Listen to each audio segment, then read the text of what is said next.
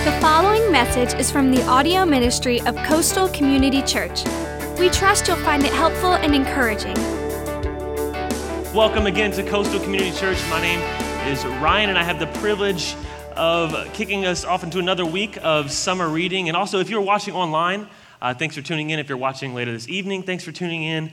This is a great book. If you haven't got a chance to read it, uh, make sure you grab a copy. It is I Declare War by Levi Lusko. One of the taglines for the book is Get Out of Your Own Way. Right? And so it's basically all about uh, taking control of your life, of your own personal life, and waging a war within yourself. Um, sounds a little out there, but it's really good. It's all about examining your thoughts, examining your words, your behaviors, your actions, right? finding spots in your life uh, where you feel like you may even be sabotaging yourself. Right? And then not only uh, figuring out where those spots are, but figuring out how to overcome them and actually live the life that uh, God had designed for you to live. So it's a great book.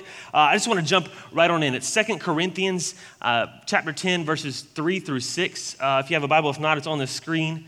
Uh, it says, For though we walk in the flesh, we are not waging war according to the flesh. For the weapons of our warfare are not of the flesh, but have divine power to destroy strongholds. It says, We destroy arguments and every lofty opinion raised against the knowledge of God, and take every thought captive to obey Christ, being ready to punish every disobedience when your obedience is complete. Right? So, this is kind of like the theme verse of the entire book, right? Uh, verse 3 it says, Though we walk in the flesh, we are not waging war according to the flesh. Right? So, basically, it's, it's setting the stage for this is not a physical battle. Right? You don't have to go round up all your guns. You don't have to go find a sword or armor. It's not that kind of battle. Right? It says, For the weapons of our warfare are not of the flesh, but have divine power to destroy strongholds. It says, We destroy arguments and every lofty opinion raised against the knowledge of God and take every thought captive to obey God. Right? So, so it's not the guns, it's not the swords. It says, Our weapons of war are not of the flesh right? But they have uh, divine power. They destroy arguments and lofty opinions against God. And now, if you're like me, when you hear that or read that uh, verse, uh, this um, idea of lofty opinions doesn't really make too much sense. So I went ahead and looked it up uh, for all of us. Um, in the original Greek, it is a word referring to, of course, height, lofty height. But when you look at it as the like the figurative extension of the word, it means an exaggerated evaluation of what one is or uh, of what one has done. And then in parentheses, it says conceited. Right, conceited. Another translation of the verse says that uh, they destroy every proud obstacle against God. And then it finishes out and it said, and they take every thought captive to obey Christ. So there it is right there. It's our thoughts. Right? This idea of taking thoughts captive. Our thoughts are actually the weapon that he's talking about. Right? You can't miss the, the imagery here. The Apostle Paul is painting this picture.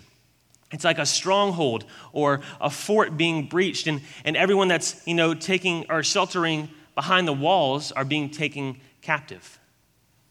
And so Paul, Paul's purpose is not only to uh, demolish the false arguments, right, but also to bring everybody's thoughts under the umbrella of Christ. And if you look at another part of Romans, uh, we see the Apostle Paul, his actual calling as an apostle was to bring about the obedience of faith right, among all nations. Right? No matter what war is being fought, no matter what's going on in people's life, to bring about the obedience of faith. And so, this whole passage uh, that this book is based off of is painting a picture of this battle. That's why the book is called I Declare War. It's a real war that's happening, it's, it's, a, it's this whole military metaphor that applies to our life right? The strongholds, the lofty opinions, the proud obstacles.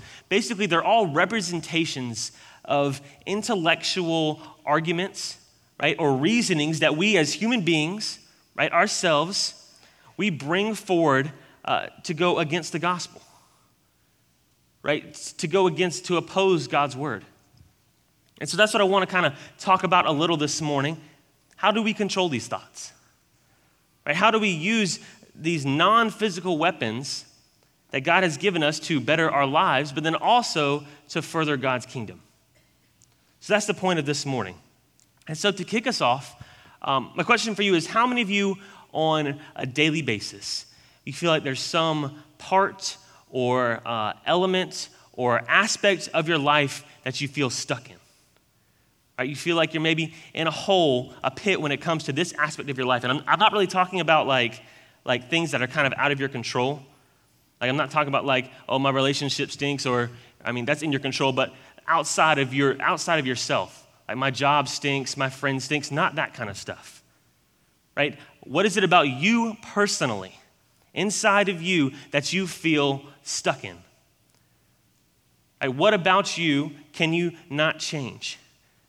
Right? For me, my, I think my constant battle is more about control, right? Like the idea of not being able to control every aspect of my life or, you know, not being able to control each and every little thing that happens or how my life is going to go. Right? I kind of struggle with the idea of, of God controlling absolutely everything and me having no say in it. So, whatever it is for you, you know, there are, there are things about yourself where not only do you see yourself becoming more and more, right, like this aspect of your life that you don't want to happen to you, right, but, but you're not able to stop it. Right? Either, either you're not able to stop it, or frankly, you just don't really care enough about it to stop it. And it could be anything. Right? Maybe for you, it's, it's ungratefulness. Uh, maybe it's trust issues. Maybe it's an unwillingness to love. Whatever it is, we see ourselves becoming more and more like this, but we're not able to stop it. And really, it's our own doing. We're continuing down the same road that's just going to lead us even deeper and deeper into the pit. In his book, Levi Lusko calls it slipping slowly into a version of me that I don't want to be. How many of you that, that hits the nail right on the head this morning? Right? And what happens is you see yourself going more down this pit, and then finally you're in the pit. Right? You're completely inside yourself. Whatever you're dealing with, it has fully enveloped you. And then all of a sudden, you become the victim. Right? You start giving yourself an excuse to act like you feel right? Does that make sense? You realize that you've been, you know, feeling angrier and angrier, and all of a sudden that's like anger just envelops you, and all of a sudden, oh, I'm the victim, so I get an excuse to act angry to everyone in my life. Or you can feel yourself becoming less and less loving to the people in your life, and all of a sudden you're the victim, right? You start feeling sorry for yourself, and, and now I have an excuse to act unloving to everyone around me. Right? Whatever it is, you can see yourself becoming more and more, slipping into that person that you just don't want to be.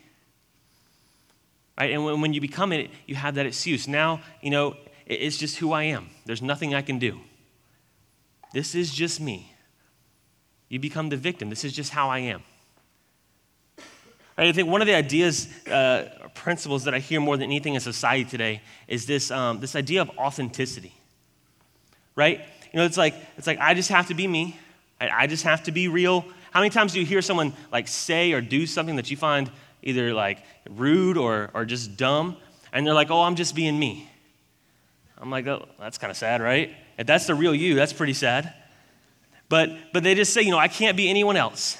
Right? I just have to be me. I have to be true to myself. And that's, that's a true statement. And the fact that God made you specifically, He made every hair on your head, He put you and your life into the exact place that He wants you to be. Right, but then if you read the Bible, if you, if you look at Genesis, you see there's this thing called the fall. Right, where sin entered the world, man separated themselves from God through sin, through that first bite of the apple. Right, and, and now our lives are no longer perfect.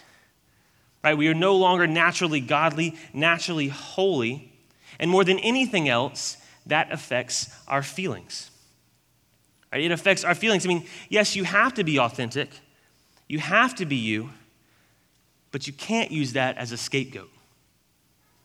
Right? That doesn't work when it comes to your feelings, and that's kind of something I want to debunk this morning. Right? This myth that uh, our world and our society and a lot of people that you meet today will perpetuate. Right?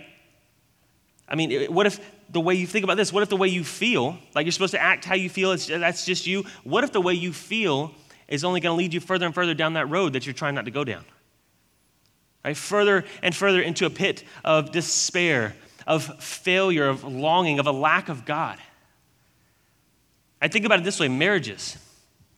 Right? For those of you who are married, uh, I know you know this. Uh, a marriage cannot survive, right? It cannot thrive if you have to feel something to do something.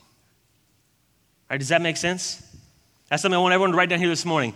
You cannot thrive if you have to feel something to do something. I mean, truly think about that. In life, you cannot thrive if you have to feel something to do something. Right? Your walk with God. If you have to feel like sitting down to read your Bible every single time you're supposed to, it's not going to happen. Right? How about eating healthy and exercising? Right? If you have to have a desire to eat a bunch of tasteless green stuff, and you have to have a desire to like do these weird body motions and elevate your heart rate to a point you feel like you're going to keel over and die, right? To be healthy, we're all going to be 500 pounds, right? If you had to have a desire to like, man, I really want to go and I want to sit in this tiny little office for eight to nine hours today. I really want to, you know, deal with some annoying people on the phone today. Or, or how about, you know, like getting yelled at by my boss? That would, that would really hit the spot for me today. If you had to have those feelings to go to work, you'd all be broke, right? You can't have to have a feeling uh, to do something to, to actually do it. Back to this idea of marriage. Ephesians 5:25. It says, "Husbands, love your wives as Christ loved the church and gave himself up for her." Right, one more time. Husbands, love your wives as Christ loved the church and gave himself up for her. He doesn't say, if you feel like it, love your wife and give yourself up for her. He doesn't say, if you feel like doing this, go ahead and do it. He says, do it anyway. God's saying, who cares how you feel? Love your wife anyway. Right? God shows us that love is uh, sometimes a verb, not a noun. And what's so cool about God and all his all knowing uh, wisdom, he made it so that obedience, right, obedience to what he says to do will actually bring about the feelings that you want. Right? Husbands, love your wives. Well, I don't feel like it. Well, how about you do it anyway? Right? Go ahead and love your wife and then come back and tell me how you feel after you've done it. Or how about worship on a Sunday morning? A lot of people, uh, myself included, sometimes you're just like, I'm not, I'm just not feeling it. Right? I'm not feeling the song, I'm not feeling the lights, I'm just not feeling worshiping this morning. How about you worship God because He's worthy of your worship and your praise? And then after you've done it, come back and tell us how you feel right? Because through obedience, true feelings come about. Through obedience, true feelings come about. I mean, if you think about it in relationships, whether married or, or dating, or maybe even like a parent child relationship, what means more to you? Right? Is it when you see the other person doing something you ask them to do, but you know they already would do it anyway, like they want to do it? Or is it when you ask them to do something you know they don't want to do, but they still do it anyway. You know, in a marriage, maybe it's, you know, uh, it's guys doing a certain job around the husband's doing a certain job around the house or, or watching a certain movie or a certain TV show. And your wife knows you don't want to do it, but you do it anyway because you love her. It's a small act of love. How much more do you think that means to her? Or how about if it's a parent and a child? What do you think means more to the parent? Right? Is it when you ask your child to do something that you know they're going to do anyway, that they actually kind of want to do, maybe go see a movie with you or do something like that, and you know they would want to do, it anyway? Does that mean more? Or is it when you go ask them to clean their room and you know they don't want to do it, but they jump right on it and do it happily? What do you think means more uh, to the parent? I honestly, I haven't found this out yet. Uh, I ask my eighth month old all the time I'm like, can you, can, like, we're sitting on the couch, and the remote's right there. I'm like, just hand me the remote. I would really appreciate it. She smiles and talks gibberish. I don't, I don't know what she's doing. Um, but still, I'll get there one day. But, you know, back to it. In the same way that it means more to the parent when they see their kid doing something that they know they don't want to be or want to be doing, it means the same to your Father in heaven. Right? When He sees you worshiping, even though He knows you're not feeling it, it means that much more. Or how about when you don't feel like sitting down to spend time with 10 minutes with Him and quiet each morning, but you do it anyway? Or, or how about big picture? How about when you're obedient to His calling on your life, even though it's not something that you would have picked for yourself anyway? And how much do you think that means to Him? When you're obedient, right? That's when you're truly winning this battle that we're talking about. The book's called I Declare War. That's when you are winning the war inside of yourself. I mean, that sounds good, but in all honesty, that's one of probably the toughest things that we have to do. Right? Because there's these areas, these problem areas of our life where we choose to not always obey. Right? Where we choose to just operate in our feelings. They're almost like weak spots. Right? They're weak spots in our life where, where we struggle to be obedient, but it's almost a double whammy because not only are they weak spots, they're almost like blind spots. Right? Not only are we weak and we fall into temptation here, but half the time we don't even see ourselves falling into temptation because we're blind to these areas of our lives. Right? None of us are perfect. Right? We, again, we gave that up a long time ago, but the challenge is to be obedient in as much as possible in an attempt to overcome these specific areas of our life. And then, hopefully, in doing so, those feelings that we so desperately desire to move us forward and to motivate us will come about. Think about it like this. Right, in our house, um, it's myself, like I said, it's my wife, and our uh, eight month old daughter, Ellie. And Ellie is, again, she's eight months, so she's not old enough to judge my wife and I for our weirdness. Anybody else thankful for that? Right? She's not old enough to realize how weird we are yet. Um, but I was thinking about the other day, and this is, I realize it's something I need to get better at because I'm sure my wife doesn't actually uh, like it, even though she goes along with it. Um, or maybe she does, and that's why we're married. I don't really know. Um, but most people, when they come home or they see each other, you know, it, it's like a smell of affection. It's like, hey, babe, or hey, baby, or how you doing, hug, kiss, you know, all that stuff. And, and as I'm saying this out loud, I see how lame this really is. Um, but that's not always us, right? I, my wife and I, we actually have a handshake it's, it's a, it's not like a how you doing handshake. It's like a playground elementary school like handshake. And, and it's, and it's kind of weird, but we do it all the time, whether like when one person's leaving or, or one person gets home, or I talked about a little while ago our struggle with dinner plans. When we finally get a good dinner plan, we like finalize it with our handshake. Like that's, that's kind of what we do, but it, but it goes a little bit further than that. Like I said, a lot of people, they say, hey, babe, or hey, baby, and, and I realize I need to get better and, and, show, and show affection in a probably more typical way, right? But we don't really, we don't really have that kind of pet name. We end up calling each other killer a lot. I don't know if anybody else does this. Um, and, and, half the time, it's not even like K I L L E R, it's like K I L L A, right? Like she walks in, I'm like, what's up, killer? Or like she's doing something in the kitchen and she drops a pot, and I'm like, easy, killer. Like, like calm down. Eh, but and however weird it is, it, it's almost it's normal for us. Right? It's our it's our norm.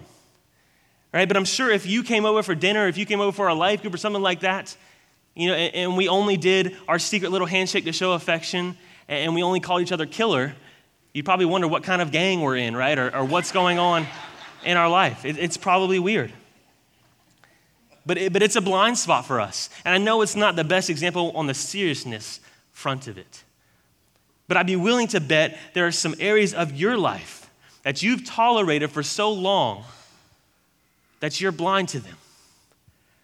Right? That you can't see that they're actually like inhibiting your growth throughout your life. Right, does that make sense? I mean, we're talking about winning the battle within, winning the battle within ourselves, overcoming our, our weaknesses, our blind spots, figuring out how to, to access God's strength and wisdom to overcome them. And that's the struggle that we go through every day.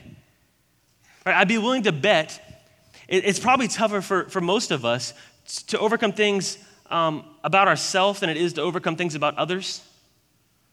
You know, like when it comes to something that you know, it's probably really easy to, to tell everybody else in the world what to do.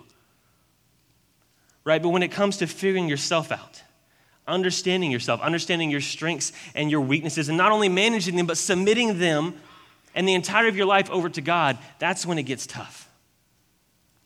It really goes back to the idea of feelings, right? Being able to overcome how you feel in the moment in order to do what's right, not only for you, not only for the people in your life, but to do right by God. Right? That's what this world struggles. That's what everybody's so into their feelings. And I think that's why there's such a big divide in our world today. It's because of no one can control their feelings. And honestly, I've never seen this more than at a college football game. If you've ever been there, you know, like I, I went to Clemson, I graduated from Clemson. Um, so it was four years of college football, didn't miss a home game. I've, I've never seen anything like people not being able to control their feelings except for like the Clemson Carolina game weekend. Like that was just crazy. I, like I remember going one year, and these people were going, adults were going at it so hard. I thought number one, if there's any kid within a 50 foot radius, right, they're going to learn word combinations that no human should ever know. And then, secondly, like this is Saturday, it's Saturday night in the South. I know these fools are going to try and go to church in the morning, and God is going to strike them down right there because it was that bad. Right? People could not control their feelings. And maybe that's you this morning. If you think about it, like, yeah, you can feel this way, right? You can feel that way. You can feel mad. You can feel pissed off. You can feel anything. You can feel disappointment. You can feel fear. You can feel desire. But you don't have to act on it. Right? How many times does acting on it actually get you what you want? And not only does it really not get us what we want, it actually takes us further and further away from what we actually need. It's again, it's another one of those double whammies. It's all about control. It's about controlling our feelings, controlling our emotions, our actions, our words. That's how we win the battle within ourselves. Uh, but I've already pointed out, you know, that none of us are perfect. None of us has the power to control all situations at all times. The only way we can control ourselves to the point of living the life that God has called us to live is to submit to Him. We can only gain control by giving up control to God. We can only gain control by giving up control to God. I love how Proverbs 14:12 says it. It says there is a way that seems right to man, but its end is the way to death. Pretty simple, right? Stick to your own way, your own understanding, your own feelings, and die, or submit it all to God and live. And so, this battle, like this constant war between our own feelings, our own desires, our own motivations, right? Verse, verse handling them all over to God and saying, I can't do it on my own. Right, we're all in this war, whether we want to be or not, whether we want to admit it or not. We're all in this war. And what really stinks is it's not even just one war. If you actually think about it, there's like three different wars that we are in at all times. Right? Three different enemies. We are in a war with the devil, number one. We're in a war with the devil, who wants nothing more than to just outright destroy us. Number two, we're in a war with the world. We're in a war with the world who wants nothing more than for us to conform to its ways. And then number three, we're in a war with ourselves. The devil, the world, and ourselves. And the first two, those are kind of more the, not, I'm not saying the easy ones, but those are the ones that we can see coming. Right, those are the ones that are more obvious to ourselves. Right, we know that the devil wants to destroy us. We know that the world wants us to oppose God and his ways. But the war with ourselves, that just doesn't make any kind of sense. Right? It didn't make any sense back in biblical times either. The Apostle Paul even talked about it in Romans. Starting in Romans 7:15, he said, For I do not understand my own actions. That's like the mic drop moment right there.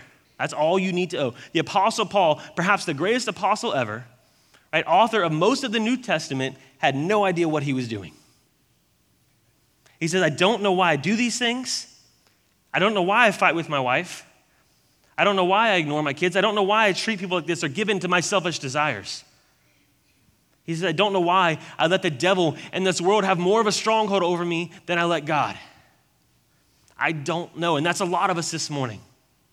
He keeps going. He says, For I do not do what I want, but I do the very thing I hate. Now, if I do what I do not want, I agree with the law. That is good. So now it is no longer I who do it, but sin that dwells within me. For I know that nothing good dwells in me, that is in my flesh. For I have the desire to do what is right, but not the ability to carry it out. He says, For I do not do the good I want, but the evil I do not want is what I keep on doing. Now, if I do what I do not want, it is no longer I who do it, but sin that dwells within me. I had to practice that one. That one was tough. Right, but what does that even mean? And I think the fact that we don't know what it means is the point. You know what I'm saying? We don't know why we do what we do. But verse 18, it hits so hard, it says, For I know that nothing good dwells in me that is in my flesh. That's a tough thing to come to terms with. Honestly, I think a lot of people in their lives will never get to the point of understanding that. Understanding that you are your own worst enemy. Right? We try to blame it on the devil, we try to blame it on the world, we try to blame it on the people and society and everything else around us. If you get to read the book, Levi Lusko clearly lists out the three biggest problems that we face. The three things that hold us back the most. You got to write these down, okay? The first one is me, the second one is myself, and the third one is I. Those are the three things in your life that are going to hold you back the most, your biggest problems. But then here's what we do when we start to get even the faintest, just the slightest hint that this may be true, that we might actually be our own worst enemy, we begin to rationalize. Right? We begin to rationalize why we do it all. You know, you say, I know I'm this way, but if you'd only known what I've been through, if you'd only see what I went through, you'd see why I'm this way. Or if you'd only seen what I've gone through, how far I've come. If you see all the stuff I didn't do, and you'd see how it's not that bad. Right? We make ourselves the victim in the story. Or how about this, right? Yeah, I'm like this, but have you seen that person? Anybody else do that? Right? I'm not that bad. Have you seen how much worse they are than me? Look what they did. Look how they act. We make ourselves feel okay by finding that one person that we think is worse than we are. Right? Like, I don't have emotional issues. Have you seen my mom? Or I'm not an alcoholic. Have you seen my dad? Have you seen Billy and Susan's marriage? Theirs, theirs is way worse than ours. We all do it. We rationalize our own shortcomings by comparing ourselves to the perceived worst part of others. We rationalize our own shortcomings by comparing ourselves to the perceived worst part of others. That's almost just like second nature to us. It's just our natural response to things. We are sinful people and we don't want to be called out on our stuff. Right? But by doing what we said earlier, by submitting everything to God, by handing it all over to Him, we release ourselves from this struggle. Right? If at one point in our life we say, God, I can't do this on my own, I'm not strong enough, I'm not smart enough, I don't have enough control over my life, we essentially release ourselves from ourselves. Right? With this, with this realization and this clarity, by echoing the Apostle Paul in Romans and saying, I don't know what I'm doing, we allow God to take over. And we don't have to know what we're doing because we know He does. We just have to focus on being obedient to Him. But then, what does being obedient even look like? Like the way I said it there, it sounds easy, right? Just hand everything over to Him, grab my drink with my little umbrella, and sit back and enjoy my life. It sounds easy, but that, that's not how it works. Like once you make the decision to become obedient, once you've made the proclamation to, to give it all over to God, that's when the war really starts to kick in. Right? We don't get to just sit back and do nothing. We have to fight through everything that's still going to be attempting us or attempting to stop us from being obedient to God. Once you've made that proclamation, I've chosen to trust God, all these enemies that we talked about, the devil, the world, yourself, everything's gonna kick it up a notch. Right? It's, it's go time, now or never for them. Life's gonna get harder. And, and just when it seems like it's going to be too tough, right? When it seems like it was actually easier before you decided to trust God, that's when you can actually sit back and realize, oh, wait, I've now got God to rely on. All these things that are dragging me down, right? All these things that make my life so tough, that make me miserable. Here, God, just take them. Right? That's literally why he came to earth, to shoulder the burden, the weight of everything that you have going on in your life. That's literally what the cross is all about. Right? Him taking the punishment for you and for me. That's why we're not only able to, to wage this war, but to actually win it. And so, what do you have to do to fight the battle? What do you actually have to do yourself physically to fight this battle? If you look at battles throughout, throughout history, uh, there are a few different key elements to battles that really separate the victors from those defeated. One of my favorite historical figures is Francis Marion. Many who grew up in South Carolina have a little bit of knowledge of, of history. I know who I'm talking about, or, or maybe you have no idea about history, but you've walked down King Street and you've seen the Francis Marion Hotel. Right? This is the guy I'm talking about. He was a captain who became a general in the American Revolution. And he was actually, uh, one of the things he was most known for was his strategy. Right, his strategy, his strategic positioning of his troops, who were almost always greatly outnumbered, led to him being one of the most devastating forces throughout the war. Right, instead of just uh, him just meeting like a superior army out on the field as was custom, he would actually use the topography, the landscape that he knew really well to strategically position his smaller uh, number of troops in a way that would actually give him the advantage, that would allow him to win. And because of this, he became uh, extremely successful in all these different situations and battles that he should have lost. Right? And so the same lesson applies to your battle. What can you do specifically to put yourself in a position to win the battle within yourself? Because God can only do so much when it comes to your battle. If you're not in a position to allow Him to, to fight for you, when you say, Here, God, take it all, it really loses a lot of its significance. And so, just real quickly as we finish up, I want to give you three practical steps that you can take away and kind of begin to position yourself to allow God to fight for you.